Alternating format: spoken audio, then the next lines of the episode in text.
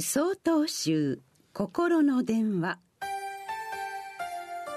今週は「仏教徒とは」と題して秋田県善林寺山中立雄さんのお話です。刑務所などの更生施設には教会士がいます。昨年まで私も教会士の活動をしていました。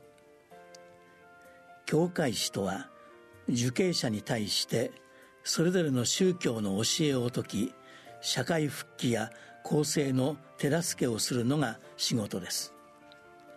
仏教キリスト教神道などに分類され仏教であれば禅宗神宗日蓮宗などに振り分けられています。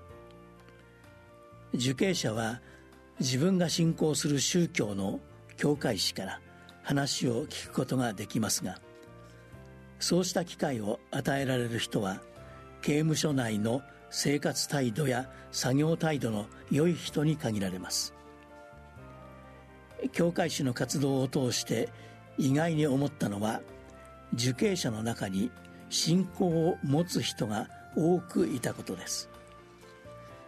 友人が話してくれたのですが海外に出かけると入国審査の書類に自分が信仰する宗教を記入しなければならない国があるそうです。自分が信仰する宗教とは一体何なのか。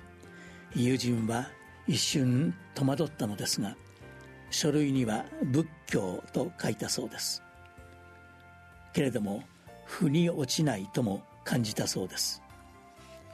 普段日本に暮らしていてあなたはどの宗教を信じていますか？と聞かれることはないでしょうし自分の信仰する宗教など気にしない人も数多くいるに違いありません。何を信じていれば仏教徒なのか？そもそも仏教徒とはどのような人を言うのか？疑問に感じる人も多くいるに違いありません。こうした疑問を解決するためには仏教に対する知識を増やす必要があります。正しい信仰は人生を豊かにします。関連書籍を手にするほかいろいろなところで仏教講座が開かれていますので積極的に参加してみてはいかがでしょうか。6月6日よりお話が変わります。